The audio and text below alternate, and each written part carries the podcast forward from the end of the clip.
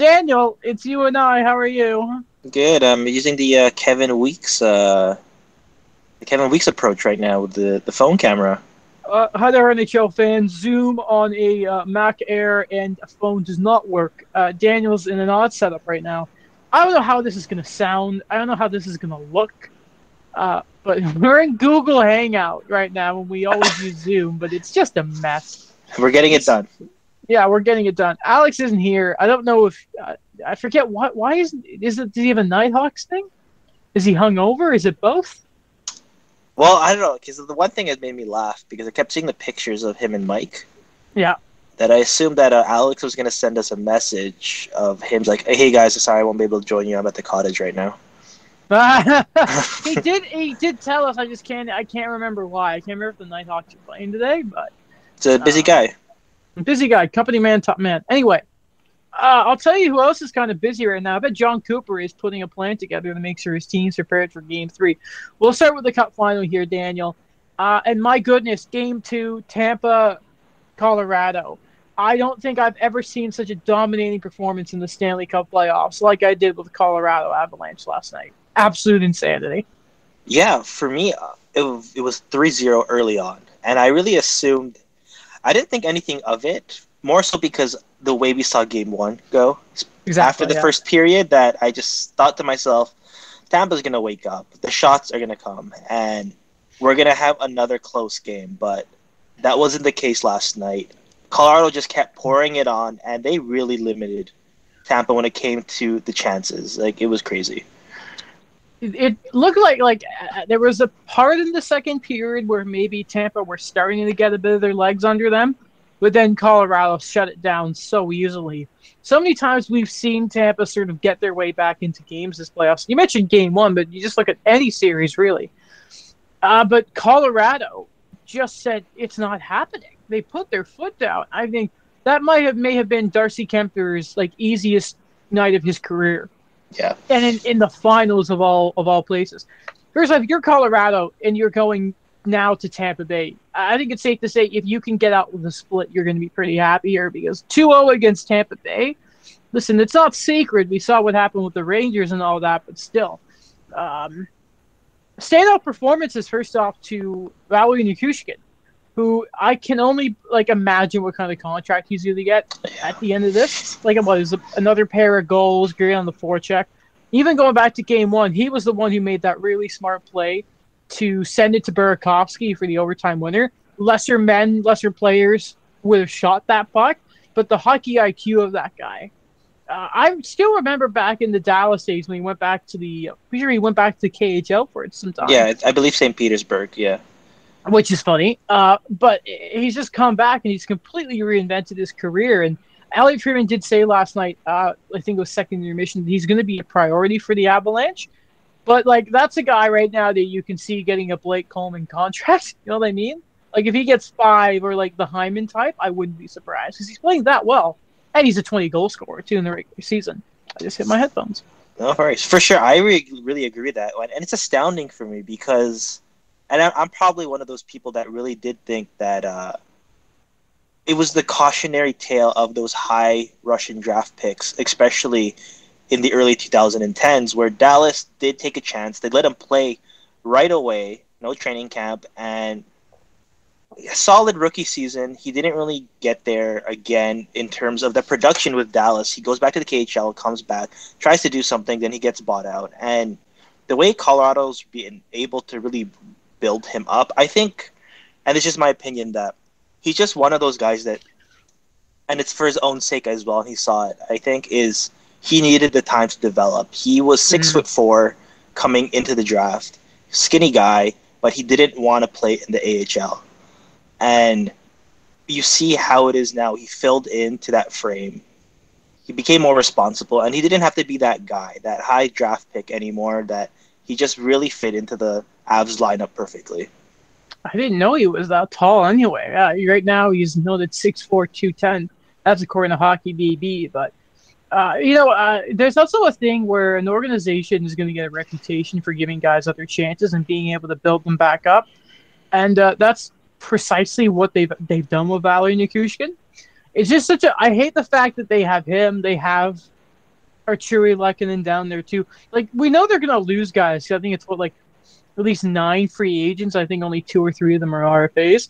Val's one of those UFAs, but the fact that they could retain him and then they'd probably be able to retain Artturi Lehkonen for at least another season. Uh, it's sickening. It's very sickening to look at.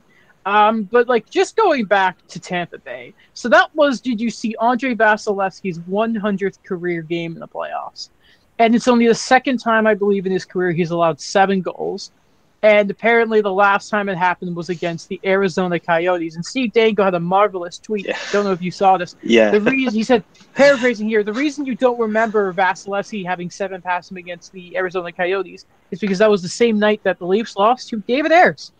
So, a 10 out of 10 tweet there from Steve Dangle. I love uh, it. Yeah, and what's great about what the Avs are doing right now is, besides the fact that by the way, I think this is just further evidence that Sam Girard is probably going to get traded because they're doing this without him, and Bowen Byram is of course emerging. Um, doing this without Nazem Kadri too.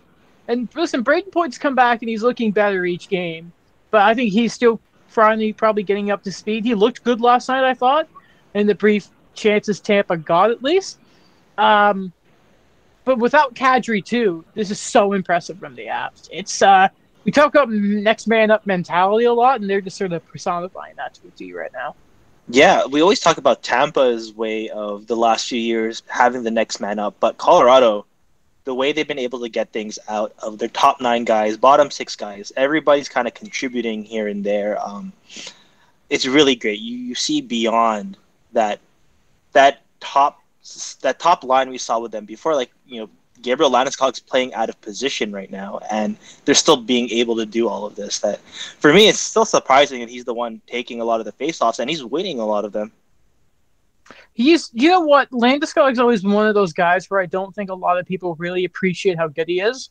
Uh, another good thing from this playoffs, I mean, people are realizing as well, is just how good Mikko Rantanen is. You know, I've been a big fan of his for a long mm-hmm. time, and I thought he had a hell of a game. It was well, the funny part is when the goals started to pile on when the game was lost. Uh, that's only that was when Makar and those big guys started getting on the board. The early parts of the game were the depth guys. So, like what I think is uh, at first a lot of us were talking about the Rangers' speed sort of being able a little difficult for for the Tampa Bay Lightning to keep up and not being able to slow the game down. The worst thing you want against Colorado is having you know lots of rush chances. But the thing is, slowing down the Rangers compared to the Colorado Avalanche is so much different. It really feels like Tampa are overwhelmed right now uh, because it, it feels impossible to actually stop Colorado's rush because the way they move the puck, I never shut up about this. Like their power play, they're great with the one-touch passes. Like that Makar goal, I want to say it was the second one. The tic-tac-toe play was amazing. How quickly they get it up from one side of the ice to the other. I like that's the future of where the game is going, right? There's playing fast and being a great transition team, and then there's the Avs. They're another level, honestly. I love it so much. Yeah, I agree. by the way, great. Yeah. Yeah, great guy, of course. Hopefully, a friend of the show one day. But um, uh, I, I agree with you that I understand that you know there's the wear and tear of things. We'll we'll get to it. Like Victor Hedman is clearly hurting out there, but oh, yeah. the way the Avalanche have been able to just get into the offensive zone, the number of breakaways we saw against them, especially against that defensive corps, that's something that I didn't see happening. I thought maybe the Rangers would have more of an opportunity for that, but the Avalanche, I think, there's a whole nother level when it comes to that tra- transition game and being able to just kind of lay it onto the Lightning, and which is which is funny to me in a way because that's how the Lightning did kind of show it for themselves against two. Like I saw against the Leafs, I saw against the Panthers, where they just never let up, and I'm seeing Colorado do the exact exact same right now. Now we say all this, but I think we should make it very clear, and I, I tweeted this: the people counting out the Tampa Bay Lightning last night are are don't do it. Stop it. Uh, this is a team where if there's any squad, and people were saying, ah, you know what, uh, this isn't the Dallas Stars, these aren't the Montreal Canadiens. Let's not forget that, you know, the Tampa Bay Lightning have gone through some real juggernauts in the East before. Uh, like, let's not forget about the battles they had with the Islanders and that, and how they've been a nuisance at points to teams like Carolina and that. This is a good team. and there's a reason they're back-to-back champs. I hate when people put asterisks on championships, um, like people are doing to the Golden State Warriors right now. Yeah. I'll talk about that a little later. Um, but I, I, going, what's the saying? You're never in trouble until you lose at home. I'll, I don't need to tell you what's what's going to go wrong if the Avs win Game Three, obviously. But listen, if you can draw even at home, it's a completely different series. Like you, the worst thing is like Tampa cannot lose any of these home games because the worst scenario. Let's say you win Game Three, but then Colorado take Game Four. You can't go the Ball Arena down with the Avs having a chance to clinch. And I wanted to mention Ball Arena here because they have really emerged as a great arena. Mhm. Um, now, obviously, you know I watch a lot of Avs games. Um, you know, whenever the Habs aren't playing. Uh, a little like a few of the things I wanted to mention. First off, I've always loved the Mario power up sound effect when they kill off penalties. Uh, the woo woo after all the goals. I forget the song they sing. All that that's small things. Uh, Blink 182. Blink 182. I'd never heard of them until Really? that song. Yeah, no, it is, Daniel, they're not Japanese, so I don't listen to them. Oh yeah, that's true. Okay. um, but like they have listen, I've been very critical of the Tampa fans before in that arena of Amalie being very quiet. Uh, they've got a real bomb burner, barn burner, sorry, to go up against against. I, I thought you said they have a real Baumgartner. I'm like, did I hear that right? They wish they were as good as Alex Baumgartner, but they're not. Of course. Yeah. But he's not rooting for Tampa either right now. So, No. but yeah, they're a great arena, man. They are. They. I love the energy that's there. I think. I think it's just kind of for me. They're just expressing what they like what they've been holding for so long these past few years throughout the playoff disappointments throughout the bubbles throughout everything that this is an Avs team that they were always expected to be here and i think the fans felt the same way So, was it 2017 they were last? yeah Does that not feel like forever ago? That was crazy because I remember I thought they were going to win the lot. Well, I mean, in a way, they still won the lottery. in hindsight, um, 'cause they Yep. got Cale Makar, but I was surprised when they dropped in the draft because I thought they were getting number one. Joe Sakic really looked like he wanted to die when that lottery happened. Um, is Cale Makar a top three player in the world? Ooh,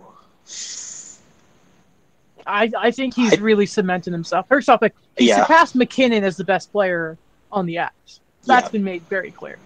But is he at that level of has he entered the McDavid Matthews conference? Different position, but is he the McDavid Matthews? Has he joined them in the top three in the league?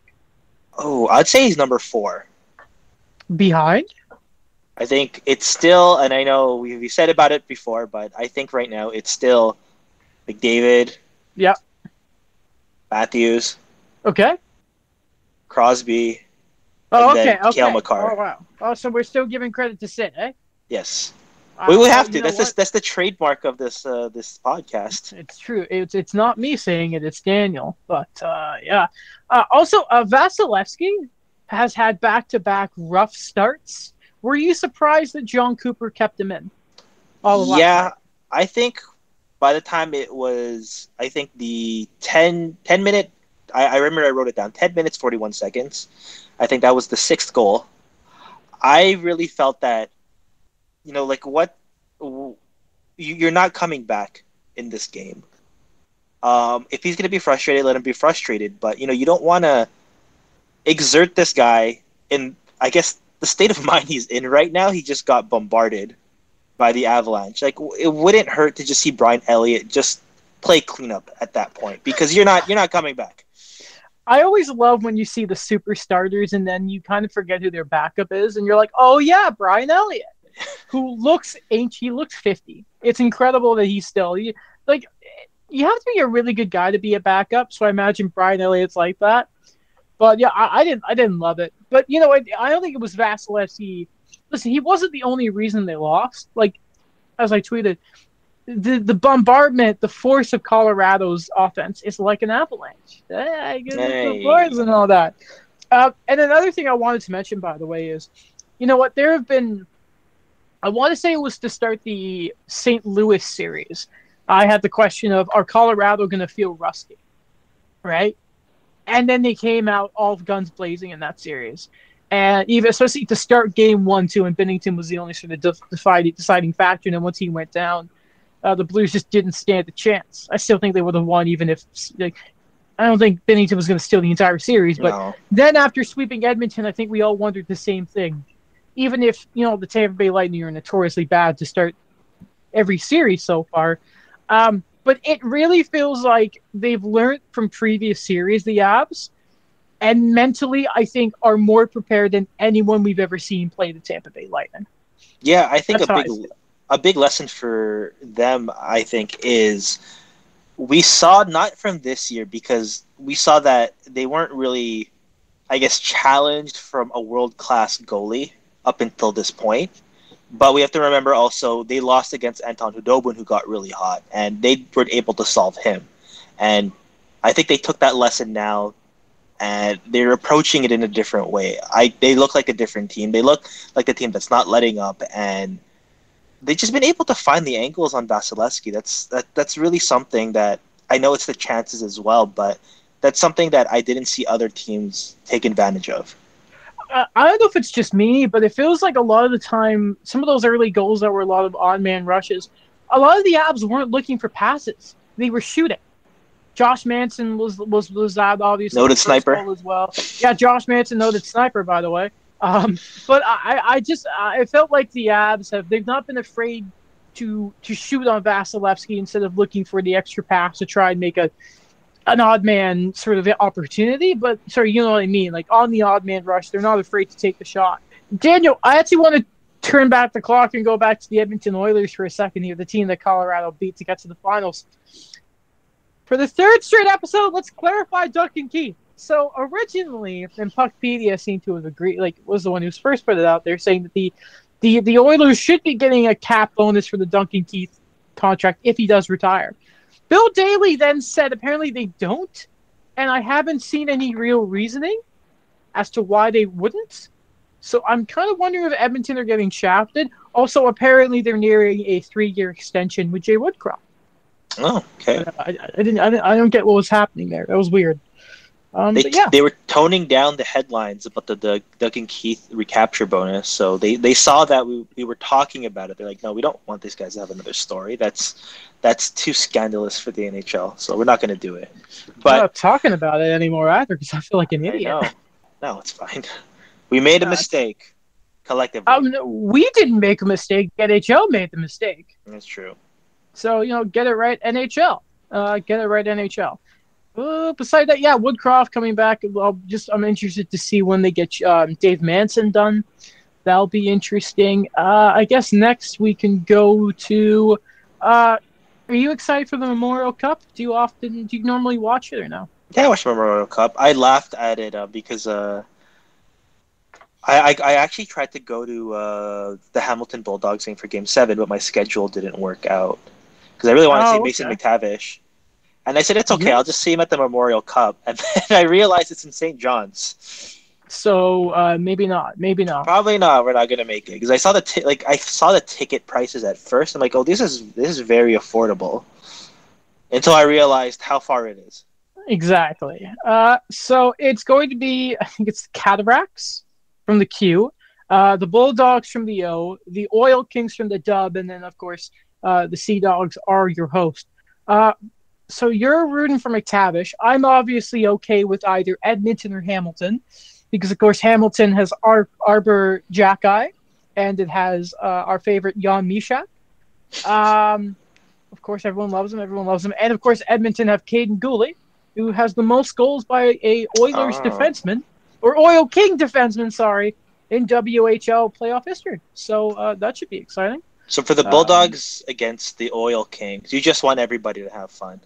I'd prefer Guhle to be honest, but I'll Really? just just Guhle, just don't take anyone out. Is my one thing. I actually thought you would go for the Bulldogs because of their history as a former AHL team with the Habs. Oh yeah, because they yeah, yeah, that's actually that's very true. Um, no, I don't really, not really. No? Shout out to Laval losing in Game Seven of uh, the conference finals and just didn't show up except for Cayden Primeau. Um, but yeah, look out for the um, look out for the uh, the Memorial Cup that is coming up soon. I'm just trying to find the exact start date here. Um, We'll get Alex's pick for it next episode. Exactly. I believe it is June. Is this the 20th to the 29th? Oh, so it starts tomorrow. Right. Uh, it's it's always weird because it's the round robin and then the bye. It's it's always it's fun to always watch, but uh, the the tournament it's it's unique. It's unique. Uh, the tort, not the torts. Uh, the Flyers have made it official with John Tortorella. It's a four-year deal, four million dollars per year. He's the new head coach. Did you see Brandon Dubinsky's tweet? Yes, um, and it's a funny coincidence because there was a past art- few articles I remember when I was going through, and I look at them recently on the Athletic about a few things: what it meant to play in Columbus, what it meant to play under John Tortorella, and the whole Brian Dubinsky situation with John Tortorella. So this kind of comes full circle right now. Um, we are thinking, how's this going to affect Cam Atkinson? But maybe this is something the Philly thinks that what they want for at least a year or two. I know it's a four year deal, but you know they're going in a different direction now. Okay, I always thought he liked Tortorella though. Atkinson. Yes, I always thought that too. So that's why I didn't. I don't know. It just uh, I don't know how the way people are viewing it because he did. I did view him as one of those top six guys that he got more of an opportunity because he was a torts guy. Like he showed the effort.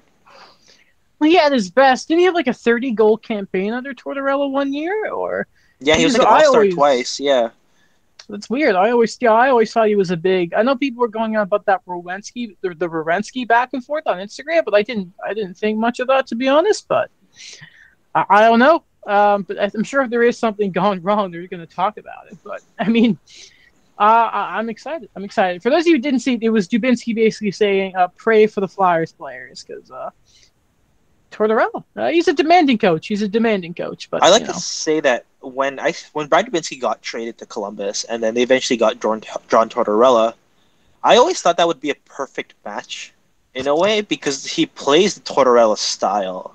It's just, I think w- with the injuries, with the minutes and everything, it just didn't work out for some reason. Mm-hmm. Uh, I was going to mention the Kuzmenko stuff, but I think we can just wait until where he decides to, to sign. Chris Johnston did say on Insider Trading the tour's done, so it's going to be the next week or two. A decision will come. I bet he ends up in Vancouver because that's sort of, or maybe that's just in Canada. We've been focusing on his time in Vancouver more than anyone else, but uh, yeah. Uh, other stuff, Barry Trotz. Um, this is from Pierre LeBrun. Uh, he's going to make his decision around July 1st, is where he's going to go. He has chatted with Nashville about a management role, and he's bought a house in Nashville apparently. um, but he is meeting again with Winnipeg next week. Originally, I also saw that from Darren Dreger. Um, so that's a little update there. Uh, also, want to give a shout out to the HDA, the old Hockey Diversity Alliance here. I'm going to read a quick tweet they have here. Uh, we are excited to share our grassroots program in up and coming, sorry, uh, grassroots program is up and running in Toronto. HDA ball hockey skills is for boys and girls between ages 6 to 15 who want the opportunity to play ball hockey and are not playing in an organized league. Uh, we always talk about growing the game at a grassroots level, and uh, it's good to see the HDA doing that. Uh, another good thing from them.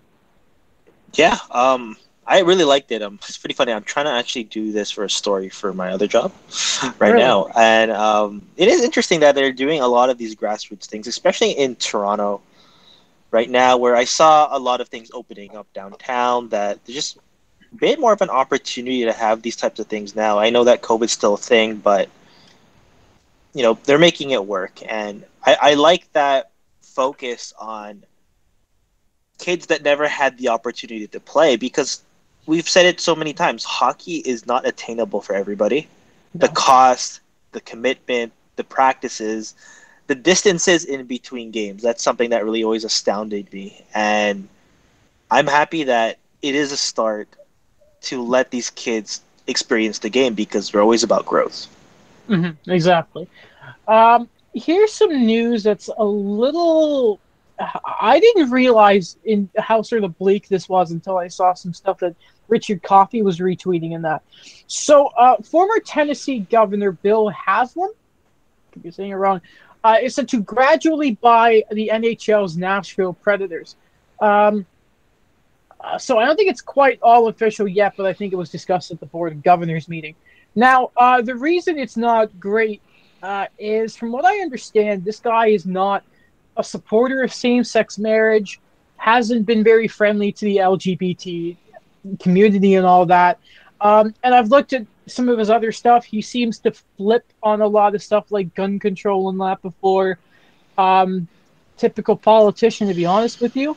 Um, and, and it's it's really the real shame here is. Do you remember who's a Nashville Predator or is within the organization and is going to the Memorial Cup? I'm pretty sure. Luke Prokop, the only openly gay player in like NHL atmosphere. So, listen, I'm sure sometimes what you advocate politically isn't always what you always believe in party loyalships and all that. And I'm not super familiar with the guy. This is just the research I've seen. Um, but if it's still not great for the league, and we talked about stuff like this and and being a friendly environment in the game, and I I uh, beside the fact that his brother, I think, owns the Cleveland Browns, and I don't think he's a great owner himself. Um, well, listen, I, I hope his political beliefs are. I, I hope he's a bit more open minded, is what I'll say. You know what I mean? Yeah, I understand. Um, That's. This is definitely something I think we're going to keep looking at to see what's going to happen with this. But it was, yeah, it's it's just weird to see because we're from Nashville. But I think, like, we're not not from Nashville, not from. Nashville. Yes, given that area, it is more of a conservative state. Yeah. Uh, Tennessee, so we'll see. Well, see, man. We'll see. I just listen. It's just be. I uh, it, it's it's it's um, I'm I don't know what to say. I don't know what else to say. Bit of a difficult sort of straight turn here, but uh, is Steph Curry top ten all time? Chip Yes. number four, Finals Top MVP finally. Yeah, I say top ten, like not like the top t- of the top ten, but he is in the top ten. He's no, yeah, he's no, he's no MJ. He's not LeBron. Is he? Is he a better point guard than Magic?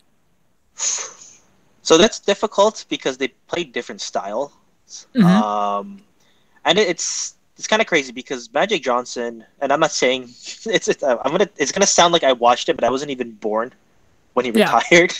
but um, he was more of like the phenom early on in his career, and he was already one of the best coming out of college, and he dominated early in his career because you know it was the young Magic Johnson and the veteran Kareem Abdul-Jabbar for the Showtime Lakers, and then That's a pretty he- good pair. yeah, and then they got James Worthy in the draft too. So they had three Hall of Famers, and they dominated early in his career, and then he retired unexpectedly when he got AIDS.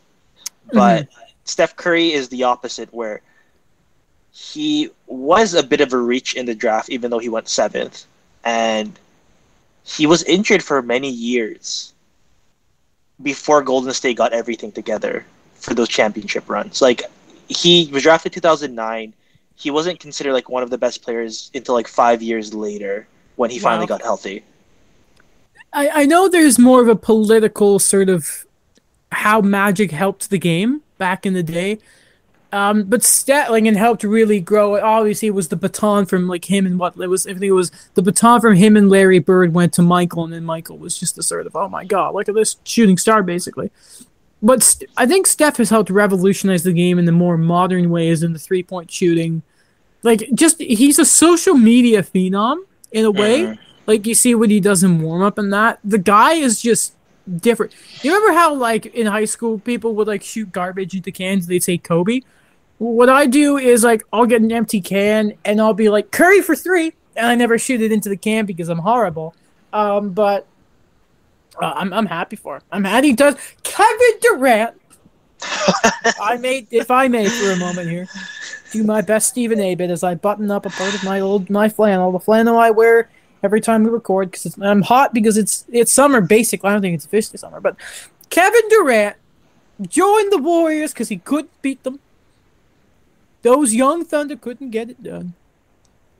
Doesn't drive the bus. Leaves because he wants because he wasn't loved there. He wasn't Steph. He wasn't Clay. He was KD. Goes to the Brooklyn Nets. Leaves Draymond, all those guys for Kyrie Irving.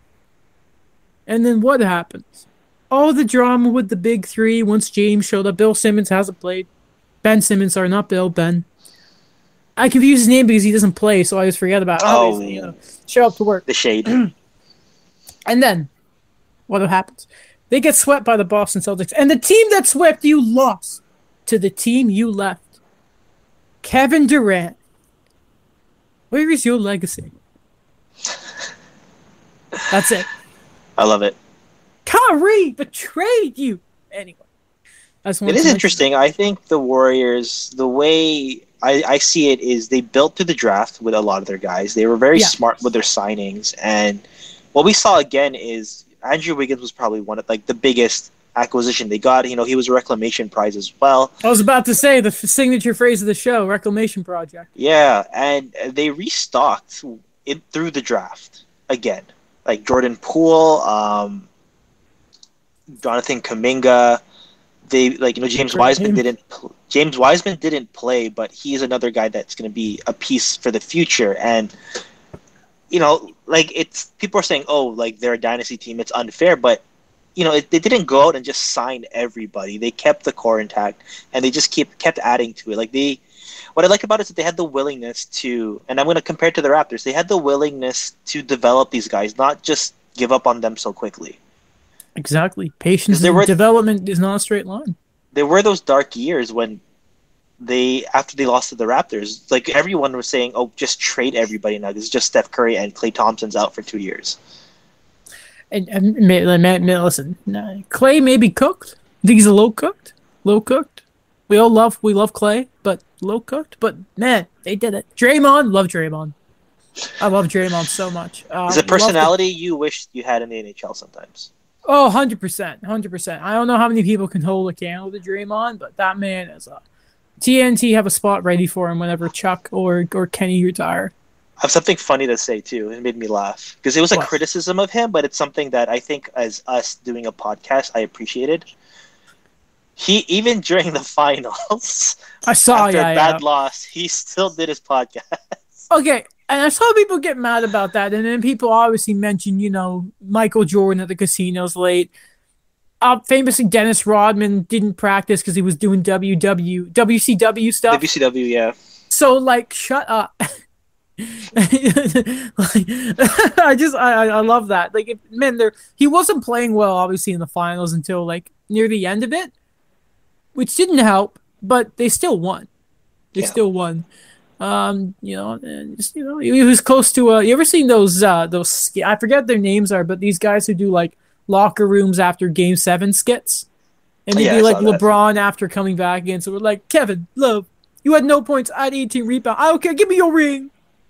Kyrie, you hoop and you keep your ring. Are the Golden RJ, State thought Warriors? You were average. You hit a jump shot and two threes. You keep your ring. Love stuff, man. Are the Golden State Warriors the Tampa Bay Lightning? Well, the Golden they didn't win three straight, did they? No. No, they won one, lost in the finals, and then they won two in a row, lost to the finals, and then a few years later won this one. Um, I don't know. I think it's more our Tampa Golden State because I think Mm. Golden State have been more. You know, they, they had more chips, right? Yeah. Uh, well, no, see, I think they're all they're pretty similar overall. Um, yeah, I think you could say, but I think Tampa have to win. Because here's the thing: oh, we we talk so much about the greatness of Tampa. They're still going to be a great team, but if they don't beat Colorado, it definitely damages them. Because we were going to put them in mythical status, right? Yeah. But if they lose this, then I think they get brought down a little bit. You know what I mean? I don't know. It's because so much is talked about with legacy in the NBA the last couple of years. Like, yeah, it's such a big talk, and like obviously, like Golden State win, Kevin Durant's legacy is cooked, right? I think we have to. I think we need to talk about legacy a bit more in hockey. So if they don't win, they're obviously still a great team, maybe the greatest of the Cap era. But if they can't win the third straight, I don't think we can put them with the Islanders, Oilers, and Canadiens of the 70s to 80s. You know what I mean? hmm But like, I think Golden State's a good thing to mention, though. Yeah. Golden State Is- aren't a dynasty; they didn't win three straight. I have a funny thing. Is Pat Maroon a dynasty? A single-headed done. Yes, Yes. Okay. yes. When the when they retire, Patrick Maroon should be the next guy to travel with the cup and take care of it. Uh, Oh, yeah, yeah. And, and and Corey Perry's the anti-dynasty. Poor guy. Imagine if he loses a fourth straight fall. I would retire. I'd be like, okay, that's enough. That's enough. That too much heartbreak. I know people Uh, are saying there's a Corey Perry curse, but remember 2007. That's true. He has one. He has one. Yes. Um, I had this little thing from David Pagnotta here, the man, the myth, the legend. Great. Uh, and he basically said on NHL Network, uh, you're probably looking at three to four million dollars for him on a three or four year contract. If the Leafs lose out on Campbell, he's going to be a target of them. Uh, I don't think anyone's really surprised to hear that. But and we talked about the goalie market. I think it's pretty fair to say that. Listen, because we don't know what's going on with Marc Andre Fleury, but you know what's Husso twenty six or twenty seven? I think he's twenty Um, I would almost prefer if you could guarantee it. Obviously, free agency, you might be outbid. Maybe Edmonton's going to be in there. But if there's a guy I'd rather take a risk on, honestly, I'd rather bet on Husso than Campbell for the sole reason of Husso's younger, and I don't think has the injury his- history. But they're they're both like barely established. You know what I mean? Like Campbell's just starting to get a bit of a resume, and Husso had like one good year and wasn't great in the playoffs. But like Yeah. considering what there is available, I think Husso's probably the best goalie you can get. I have a fun fact about Ville Husso. Sure. When he was drafted in the fourth round, he was originally the Leafs' fourth round pick. Really? He was traded. They traded Carl Gunnarsson and that pick for Roman Polak. That's pretty neat when you think about it. Yeah. I mean, you Roman Polak's like, ah, you know, Well, the guy that um, I remember there was that race. Remember between who was gonna always come back or stay the longest, Roman Polak or Martin Marincin. and Marty won the race. He did. Somehow he he won the race. Um. Okay, but uh, I wish Alex was here so we get his take on Husso. But I mean, you know, I it's wonder who second goalie is. Yeah, I think yeah, the Leafs are gonna be aggressive with it. I, I don't know. Like the Jack Campbell era was fun. It was great. It's just, it's not. In my opinion, it's not gonna be. I, I, I- I'm afraid to see what it's going to look like if they gave him a long term deal and you still see these injury problems happen, or they just don't have a good 1B guy behind him because Mrazek's not it. What what doesn't help Campbell's case for getting a long term deal from the Leafs at least because free agency is a wild place, right? New Jersey and Buffalo are saying hello there.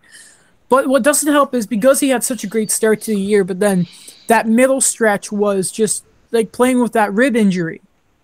It's just sort of like, okay, well, it's ammunition for the people who don't believe like, ah, he can't stay healthy and that, and then obviously those affected his numbers in the new year, and then you're like, well, what exactly is he? And then it's it's uh, he's a, he's a strange goaltender. He's a strange goaltender. Uh, obviously, you know me and thoughts with with goaltending, right? It's just I, I like Campbell. He's just not enough. He's just not enough. But unfortunately, there's you can't make, you know, um, you, you can't turn fifty cents into a million dollars. That was really bad. But like you know, you can't if if if the goaltender's not available, well then what else can you do, right? Uh, going to the Habs, big deal. Yeah, oh my God, this is such a big story, and we're just getting to do it now. Shea Weber's been traded. Uh, the captain is gone. He had a nice little statement. It was short, it was brief, but that was Shea Weber, It was right? very Shea Weber, yes. Reading it. Yeah. Um, still hasn't officially retired because obviously once those few million dollars in the cap recapture stuff may affect other teams, right? Um, but you know, Shea Weber. Before we get to the trade itself, great captain. I was critical of him this year, but hey, it was good to have him the Shea Weber era. It was it it was it feels longer than it really was because what it was 2017 to to last year really. Um, he was a good captain. Seems that the guys loved him. I think he's a Hall of Famer, in my opinion. I think so. Just doesn't have the the resume, unfortunately, to be like top out. It's a shame he never won a Norris Trophy, eh? That so were- surprised me because he was always up there. Just he was always a candidate when Duncan Keith was winning them. He's like Shea Weber is like one of the most consistent D ever, in my opinion. Like the guy is just a pure force. Like I compared him in my video to Dustin Byfuglien that there were a few physical specimens that the league has ever had. That's just because they're such a dying breed now, quite like Shea Weber. Um, but I'm gonna miss him. He was a joy to watch. The guy could just flatten you anywhere in the shot. All right, the shot's famous, but uh, he gets sent to Vegas. They're to obviously use him for LTIR. Um, and then, of course, in exchange, Montreal get Evgeny Dadonov. First off, um, I just want to find this thing to do with LTIR because I think I was a little confused about this. Because I thought originally that Vegas were going to need the 7.8 million cap hit that Weber has. And I thought maybe they were going to need that room to initially update him. Now, this is what Cap Friendly tweeted. To clear up a common misconception, a team does not need to be below the upper limit to start the season on LTIR. They can use the LTIR training camp equation on the day prior to the season start and place players on LTIR while already above the limit. Which I think basically means it's a loophole at the start of the season rather than at the trade deadline, which I think you would then need the room at that point, which is what Vegas were trying to get away with. Um, and then the other way, Montreal get Evgeny Dadonov, as I mentioned, who, I mean, let's be honest, he's probably going to get them a pick at the deadline, for being honest. Probably. Get a, get a second if he pops off too much. Um, but the Canadiens wanted to clear cap space, obviously. Jeff Petry is still probably going to get moved, but conversation for another day. Um, but what do you make of of this for Vegas? Because forget the real money, because it's it's like Vegas basically are paying when it comes to real dollars in Weber's contract, are actually paying less on this four year deal than Evgeny Dadonov has on now. I don't really think Vegas are too concerned with the cash. But let me ask you this, because the implications of this is they will now be working in LTIR for basically the next four years at least, which is never a fun spot to be in but it's one they are choosing to go with. What do you think of that? I think that it's just the Vegas mentality that's never changed. That they're in it to win it every year, and don't worry about the future because we mentioned we mentioned last episode that um, who are their draft picks. I, I mentioned Zachary Dean. I mentioned really just him and I don't think Vegas is really concerned about it in terms of the money, in terms of what things are going to look like in the next few years, because they are just doing whatever they can to just win it right now, especially the way that roster is built. So they're going to pay it, but it's just a let's allow future management to think about what are we going to deal with this. That sounds very Vegas, to be honest. And just to clarify what I mean exactly about real money uh, this from Jesse Granger of The Athletic on Twitter. Vegas owner Bill Foley essentially agreeing to pay $6 million of Weber's remaining deal to buy cap space by unloading Evgeny Dadonov's $5 million cap hit. Um, because obviously Weber has, yeah, the cap it's like 7.8 for another four years. Because it's an illegal contract pre CBA, like two CBA, CBAs ago, um, there's not a lot of real cash being paid out there. I think it's like less than $3 million for the last few years. Um, I like to mention, by the way, fun fact this contract was originally given by the Philadelphia Flyers to Shea Weber. Yeah, it was the offer sheet. Yeah. Yes, it's, and it was matched by Nashville. Yes, I that it's it's a it's if you like just take it's like a hundred million dollars. Eh? It yeah. is. A, I remember a few days before the the Weber Subban trade. It was the first time I really actually took a look at a, at a contract, and I remember thinking, "This is a how in the world does a player get this kind of deal? And then I remember when he was traded, my first thought was, this has nine years on it. Oh my God, what are the Canadiens thinking? Um, and I just wanted to read a little snippet from an Arpon Basu article from The Athletic here. Um, and this is why sort of the deal makes sense and how the Canadiens were able to do this without giving up an asset rather than, in fact, getting a middle six scoring winger that they can then flip for an asset. Quote, somehow the Canadiens found a team more desperate to make this trade than they were. uh, because though the Canadiens, uh, because though the Canadiens didn't have the same immediate urgency to make this trade as the Vegas Golden Knights, make no mistake, this was a desperately needed move for the Canadiens. Um, and the reason for anyone wondering why it's really important is if Carey Price can't play, it's not just Shea Weber's $7.8 million on LTIR, it's also Carey Price's 10.5. So that's about $18 million in cap space. The Canadiens are going to be on LTIR which means they won't be able to accrue cap space in the regular season. Um, not to mention, because they are a younger team, they already have a cap penalty next year to do with Jordan Harris, Caufield, and I think Suzuki's contract bonuses taking place. Whoever the first overall pick is going to be is going to have one there. Um, so it's important that they have that sort of buffer room. Um, but Daniel, that is everything. Uh, sorry if this just is a just looks weird as an episode and it sounds weird. It was a mess. We're sorry. But we But got through it. we We're- got through it. yes. Uh, We're resilient. Alex having to edit this. We're the Draymond Greens of hockey podcasts. We get it I- done no matter what. I fair enough. Fair enough. Okay. Uh, we're gonna figure out how in the world we're supposed to export this now. But thank you for listening. Check out the link for. Excuse me. All the links required. Who's gonna win the Canadian Grand Prix? Nicholas Latifi. I. d- That's not gonna. You see, he he, he hit a groundhog. I saw. That was sad. Uh, I, I, I- hope Carlos wins, but it uh, it's it looks like Max is race to lose. If it was wet, I'd say Fernando has a chance, but I don't know what the weather's like. But My boy Max. you Max, Well, Valtteri Okay. Bottas. I don't know. I know Bottas isn't gonna win the race. All right, thank you for listening. Have a good one. Bye, guys.